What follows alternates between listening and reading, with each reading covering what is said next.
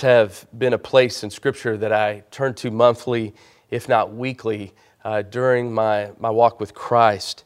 Uh, they have been an encouragement to me, especially in times of anxiety, uh, times of grief, uh, when trouble comes.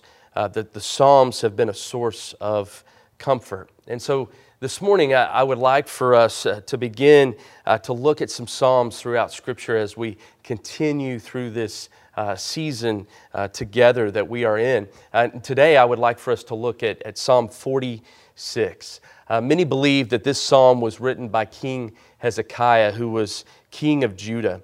Uh, go with me some 700 years before the birth of Jesus Christ to the land of Judah. And King Hezekiah has been faithful to the Lord. He has done what is right in God's eyes. He has uh, lived a right life before the Lord as king. And then during that time, the king of Assyria uh, leads his army to invade Judah. And he intended to make war on Jerusalem. And we read about this in Second Chronicles, also uh, Second Kings as well. You find it in Isaiah 36 and 37 also. And the Assyrian army was an army that defeated nation after nation. Uh, they were uh, highly feared throughout the known uh, world. Um, they were an unstoppable army. Their army boasts of hundreds of thousands of men. And so this king of Assyria mocked Hezekiah. He, he mocked Hezekiah's Lord. But Hezekiah was courageous, he, he was fearful. He encouraged the people uh, to be the same way, to, to trust in the Lord during this time. And Hezekiah went to the prophet Isaiah during that time and he, he prayed to the Lord along with Isaiah and, and listened to how God answered their prayer. In Isaiah 37 36, it says, Then the angel of the Lord went out and struck 185,000 in the camp of the Assyrians. And when men arose early in the morning, behold, all of these were dead. What a scene the angel of the Lord took out 185,000 men of the Assyrian army. And in response, Hezekiah, many believe, writes this psalm that we find in Psalm 46, this beautiful psalm that, that speaks of, of God as our protection, as God as our pleasure, God as our, our power, and lastly, God as our purpose. And so this morning, I, want us to be encouraged. I want us to find comfort uh, whatever season you're in, wherever you find yourself this morning, I pray that you would see God as your refuge and your strength. And that's where we begin this morning in verse 1. It says, God is our refuge and strength, a, very present help in trouble. Therefore, we will not fear in verse 2. Though the earth should change, and though the mountains slip into the heart of the sea, though its waters roar and foam, though the mountains quake at its swelling pride, there is a river whose streams make glad the city of God, the holy dwelling places of the Most High. God is in the midst of her. She, she will not be moved. God will help her when morning dawns. The nations made an uproar, the kingdoms tottered. He raised his voice, the earth melted, and the Lord of hosts is with us. The God of Jacob is our stronghold. Come, behold the works of the Lord, who has wrought desolations in the earth. He makes wars to cease to the end of the earth. He breaks the bow and cuts the spear in two. He burns the chariots with fire. Cease striving and know that I am God. I will be exalted among the nations. I will be exalted in the earth. The Lord of hosts is with us. The God of Jacob is our stronghold. Let me ask the Lord to be with us as we look at this text this morning. Our Father, uh, would you now cause us to behold uh, the beauty of this beautiful text, uh, this great song of, of, praise from King Hezekiah after experiencing a great victory. And that victory was because of you, God, you alone. And so, Lord, as, as we think of that this morning, may we remember as we walk through this scripture today that you are our victory that you will win the battle. And so, Lord, speak to us now, we pray. In Jesus' name, amen. God is our protection. That's the first thing that King Hezekiah uh, declares in this beautiful psalm. It says that God is our refuge in verse 1, and He is our strength, a very present help in trouble. This is Israel's boast in Jehovah, the only living and true God. Their refuge is not in their armies, it's not in their walls, it's not in their fortresses. God is their refuge. Refuge. God is their strength. God is their shelter. He is their protection. As their refuge, He is always accessible and the only delightful place to retreat for them. He is their strength. He is all sufficient, unconquerable, a strength like no other. That is who God is for His people. He is a very present help in trouble as well. This means He is abundantly available to help. He is their help truly, effectively, and constantly. He is a present, near, close, real, and ready help for His people. He never withdraws Himself from His people who are in trouble. He is more present than the trouble itself. And I love what it says here. He is our refuge, He's our strength, He's our help. This personal possessive of our is, is my, the word my. And so I want to ask you this morning as, as we're reading this together can, can you say that God is my refuge? Is that something you can personally say that He is my strength, that He is my help. What other things might we seek refuge in? Uh, what other things what, uh, might we seek to get our strength from or to get our help from? Uh, I want us to know this morning that, that anything else that promises to be a refuge is a lie because, because God alone wants to be our refuge. He wants to be our strength, and He wants to be a very present help in trouble. And so, right out the gates this morning. Let, let God be your all in all. It continues in verse 2 and 3, and it says, Therefore, as a result of this, because of this, we will not fear. Though the earth should change, and though the mountains slip into the heart of the sea, though its waters roar and foam, and though the mountains quake at its swelling pride. It begins here with therefore, because of this truth in verse 1, because God is on our side. He is our refuge, He's our strength, He's our help, He's our great protection. We need not fear, even though we face all sorts of trouble in this world. We're not to be afraid.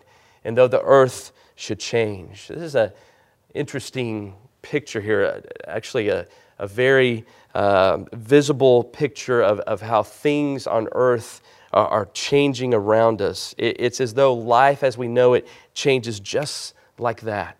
Uh, just like the season we're in, uh, this pandemic that we find ourselves in, uh, life as we, we knew it, it, it just changed overnight, overnight. And that's the picture here. Even in such times, we should not be given to fear because God is our protection. And though the mountains slip or the mountains shake, it says. And so, mountains are the, are the firmest created objects that we find in creation. Uh, though they should fall here, the scripture says, uh, though they be in ruins and fall into great devastation, we should not be afraid. And, and so this gives a picture of the worst of the worst. E- even in such, the child of God should trust the Lord. And so even when the worst of worst happens, God, our refuge, will keep us. He will keep us from evil. And as our strength and our help, He will allow us to taste all that is good, even in the midst of the worst of worst. And though its waters roar and foam, and though the mountains quake at its swelling pride, literally meaning before the surging sea. And so here the psalmist is, is fo- focused on nature, on, on the creation here. And even when things in the world reveal their fur- fury, even when nature reveals its fury and, and power to disturb and destroy, and like the raging seas, remember, do not be afraid, for the Lord stills the raging seas, and he holds the waves in the hollow of his hands. Here in these two verses, we see the great and many causes to fear in nature. Uh, but I want us to look down at verse 6 as well here in chapter 46. It says, The nations made an uproar, the kingdoms tottered. He raised his voice, God did, and the earth melted. You see back up in verses 2 and 3, the mountains slip or the mountains quake. And so those are all the same word of, of the word shake. And in verse 6 as well, the nations in an uproar or they tottered. It's also that same word for shake. And, and I think the emphasis is here whether the threat to us is from nature, whether it's earthquakes, whether it's floods, whether it's storms in verse 2 and 3, or from political upheaval or, or wars in verse 6 do not be afraid. Do not be fearful. We fear things in this world of what might come or, or even what must come. And so, what might come is in this text mountains might shake, waters might roar, uh, persecution may come to believers, there might be wars. There might be diseases and, and viruses, viruses and, and pandemics. Those things might happen. And there's also things that must come. Afflictions must come. Scripture talks about that. Uh, they must come for believers. Death must come. Death is going to come. Judgment must come. These are things that will come. But the one and great cause for not fearing what might come, whether from nature or nations, or from fearing what must come, the, the one constant, the, the one great cause for not fearing that we find in this text is God. Is God alone because He is our refuge. He's our strength. He's our help. And next, what we see is, is a beautiful picture uh, of Him as our help. If we look down in, in verse 4, here we see that God is our, our great pleasure. He's our great delight. It, it says in verse 4 there is a river whose streams make glad the city of God, the, the holy dwelling places of the Most high. We've already seen in verse 6 that, God's response to the nations is with a, a word that he speaks. And, and what happens is the earth melts. That's one response that, that God gives in this text. But the other is here in verse 4, as his response to dangerous seas is to become for us another kind of water completely. And, and what is that detailed as here? There is a river, a river. Uh, the river here is a picture of God's grace. It, it is smooth flowing, it's full, it's, it's never failing. That's what kind of river this is. It gives refreshment, it gives comfort to believers, and nothing disrupt, disrupts its flow. That's what God's grace is pictured as here. And it says that this very river makes glad the city of God. That the city of God is Jerusalem. And one of uh, a city's great fears while being under attack is having its water supply cut off. And no doubt that would have been a fear that the people back in, in this day would have had. But God assures that there will be a river that will flow and be a great delight and a great pleasure for the city. Uh, Jerusalem here, I believe, is a picture of the church. Uh, it's a picture of God's people.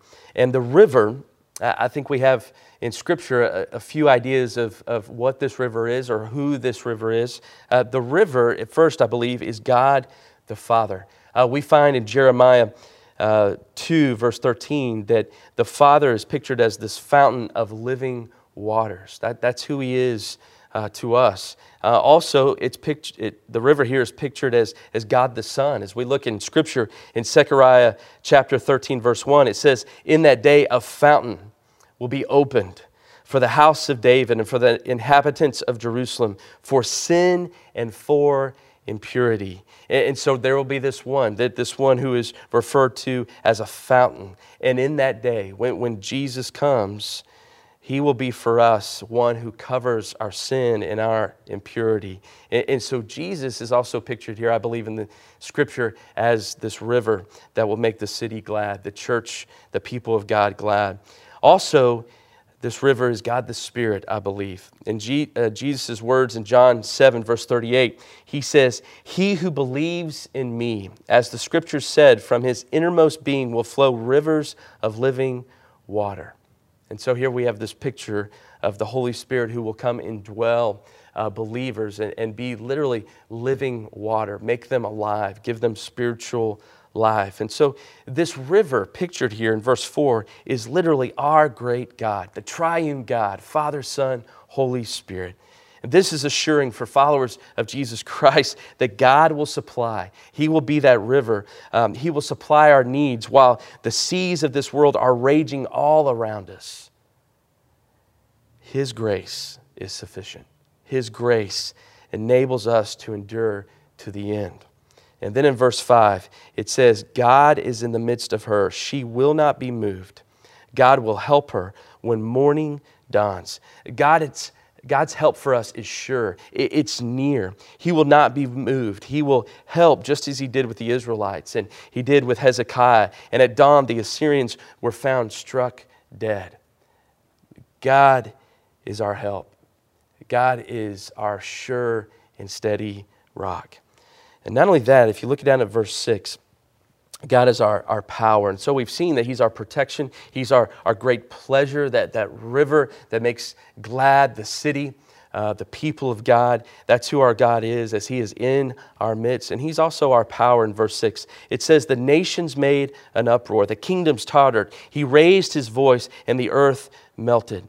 Here we see, see like we did before, nations raging, nations at war. I, I believe it, it is also a picture of unbelievers raging, society in confusion, those who do not know the Lord distressed and dismayed. Everything in disorder is the picture here. And then a word. A word. And what happens? The Lord ruled the storm on the earth. Proud hearts dissolved conquering powers feebled, armies annihilated, just like the Assyrians. Just with a word, the earth melts. This is the power of our great God.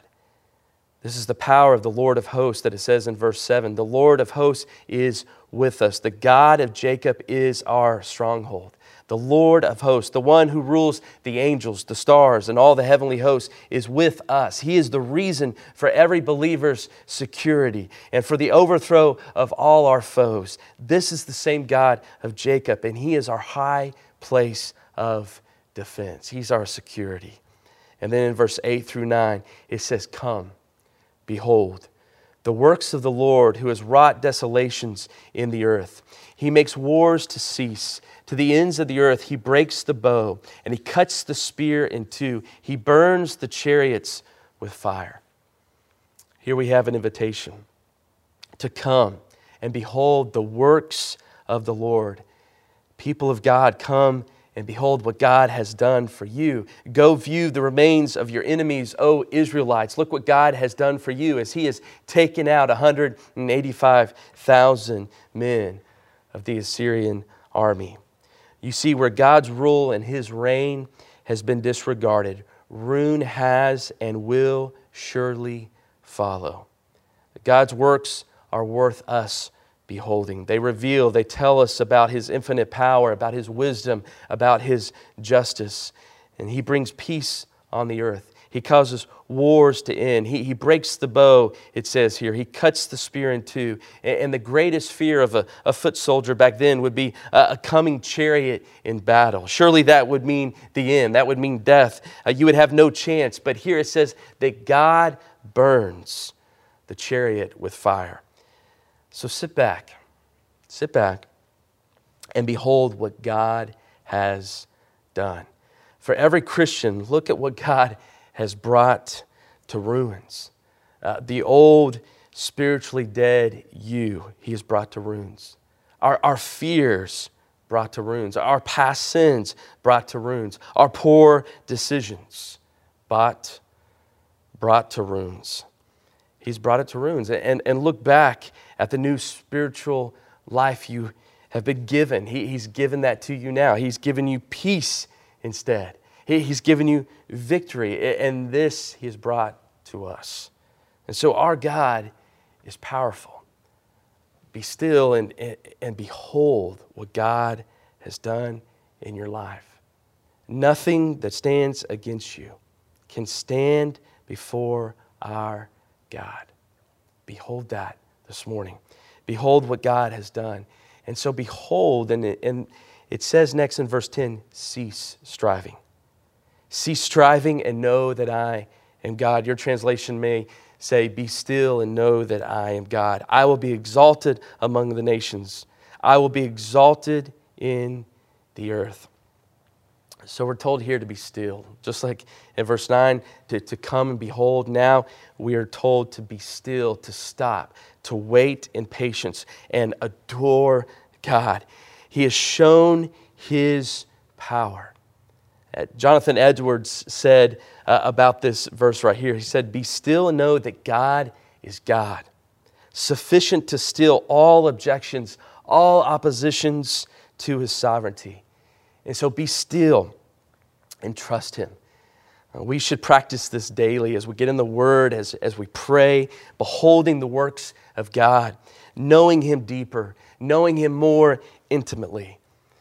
And then it says, I will be exalted among the nations. The psalmist here wants us to be still and, and know God's purpose. God's purpose is His glory. He is most passionate about His glory. He is most passionate about making much of who He is to every nation, to every tribe, to every tongue. He indeed is the greatest perfection. He indeed is the greatest pleasure. He indeed is the greatest power, and He will be exalted.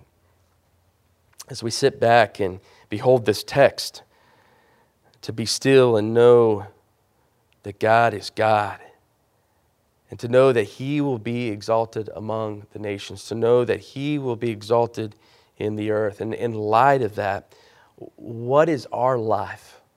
for? What, what is our life for in, in this age and in, in this season, this time that we're in, in this time and space of an uncertainty and, and lostness that is around us? What is our life for until Jesus returns?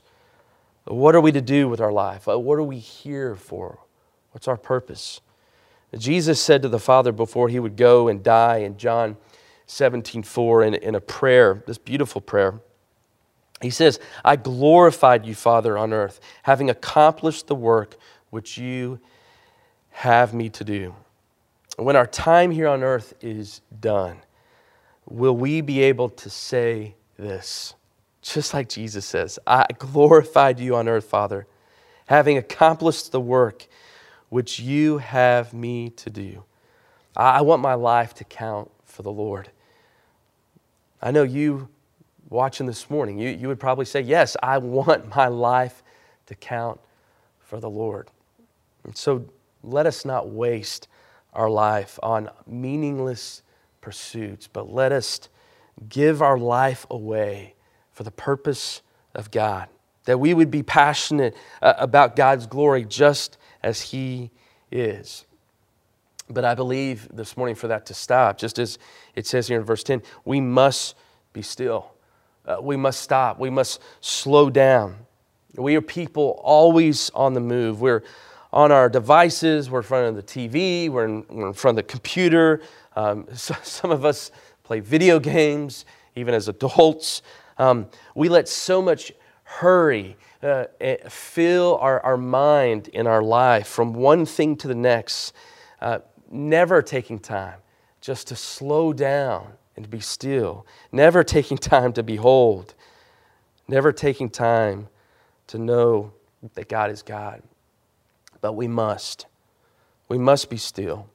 We must behold the works of God. We, we must cease this hurried life and be quiet. For God hits home in the stillness. That's where God hits home, in the quiet. When we stop striving. If we want our life to count for the Lord, we must stop. We must stop running. We must get alone with God. We must let the glory of God change our life. That's what Paul had in mind. 2 Corinthians 3:18, beholding as in a mirror the glory of our Lord. But we've got to stop and behold first. We've got to stop and behold the glory of God as we look in the Word of God. We are still. We read we take time to think. We take time to behold the glory of the Lord. And he says here, as we do that, in verse 18 of chapter 3 of 2 Corinthians, we're being transformed into the same image. What's that same image? That the glory of God. Our life starts to change as we start beholding the glory, the characteristics, the perfections, the power, the greatness of our God. He starts changing us, it says here, from one degree of glory to the next, from glory to glory, just as from the Lord, the Spirit. Let God change us as we behold His works, as, as we stop and know that God is God and that He will be exalted. Let Him change us. Let Him change our purpose, that our purpose would be His very purpose. You and I were created, we, we exist for the glory of God. And, and so let God's passion for His glory, to make much of Him in the nations, let that be our purpose. Let it be our passion because that's what we were created for to enjoy God and to enjoy making much of Him in every nook and cranny, at every nation, every place that we can. Let that be our purpose. And then in verse 11, as we wrap up uh, this psalm here, it, it says in verse 11, The Lord of hosts is with us. The God of Jacob is our stronghold. God is with us. The Lord of hosts is the same one who entered the fire with Shadrach, Meshach, and Abednego and, and rescued them. Uh, the same Lord of hosts who, who came and struck down the Assyrian army of 185,000 men. Uh, this Lord of hosts is with us. And who is this Lord of hosts? I believe it's Jesus. I believe it was Jesus with Shadrach, Meshach, and Abednego. I, believe, no doubt, it's with Jesus who, who struck down this army. That's his power, that's his protection for his people. This is Jesus, some 700 years here in this very psalm, before he would go and, and be born in in a manger in, in Bethlehem as a baby. God with us, God in the flesh. He would go and he would die for us. And then he would be raised again, as we celebrated just a couple weeks ago uh, on the third day. And he ascended to heaven where he now reigns over all. And one day he will return again. And today, Jesus, the Lord of hosts, is present, indwelling in his church, in his people. He resides and lives in them. And no calamity, no hostile adversary can overtake God's army. No adversary can overtake God's church, his people, because he is with them. The God of Jacob, who is our strength, he's our stronghold. This morning, do you know the Lord of hosts? Do you know Jesus? Can you say, Yes, He is my refuge. Yes, He's my strength. Yes, He is my help. Yes, He is my Savior. If not, trust Him today. He has come to be our refuge. He has come to be our strength. He has come to be our help. Uh, without Him, we have no hope. But He has come and He has given His life for us. He's laid it down willingly to pay the price of sin for us, to, to, to bear the punishment that we deserve. Without it, we are lost. But because of Him, we can be found. And so believe and trust in Jesus as your Lord and Savior today. In Jesus, God has pledged it all to us.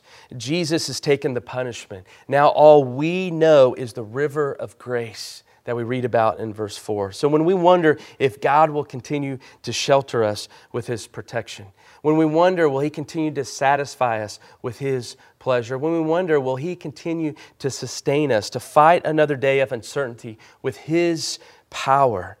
Our answer is, of course, God will. Of course, He will. His name is at stake. Uh, of course, He will. He is working to keep me and to sustain me for His glory. Yes, He will. Yes, He will.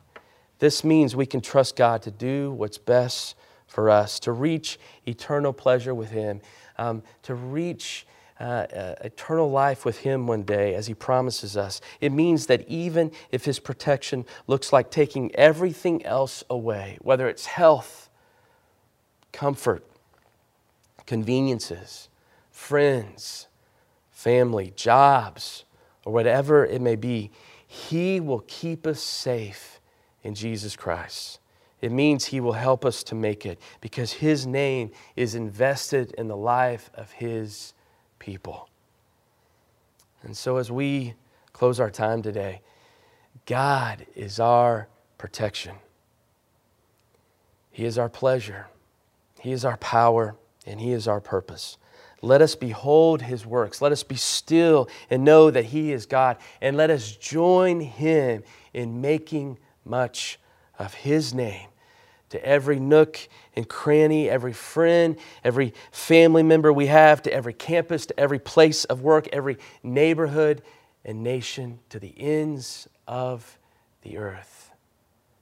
When God says, I will be exalted to the nations, I will be exalted to the earth, let us have that same passion. Let us have that same purpose. Let us pray. Heavenly Father, God, thank you that you are our refuge that you are our strength, that you are our help, our great protection, uh, our pleasure, our power, and Lord, our purpose. God, for the season we're in, may, may we never forget these great truths today. And God, may we spread your name to every place and person that we can. In Jesus' name, amen.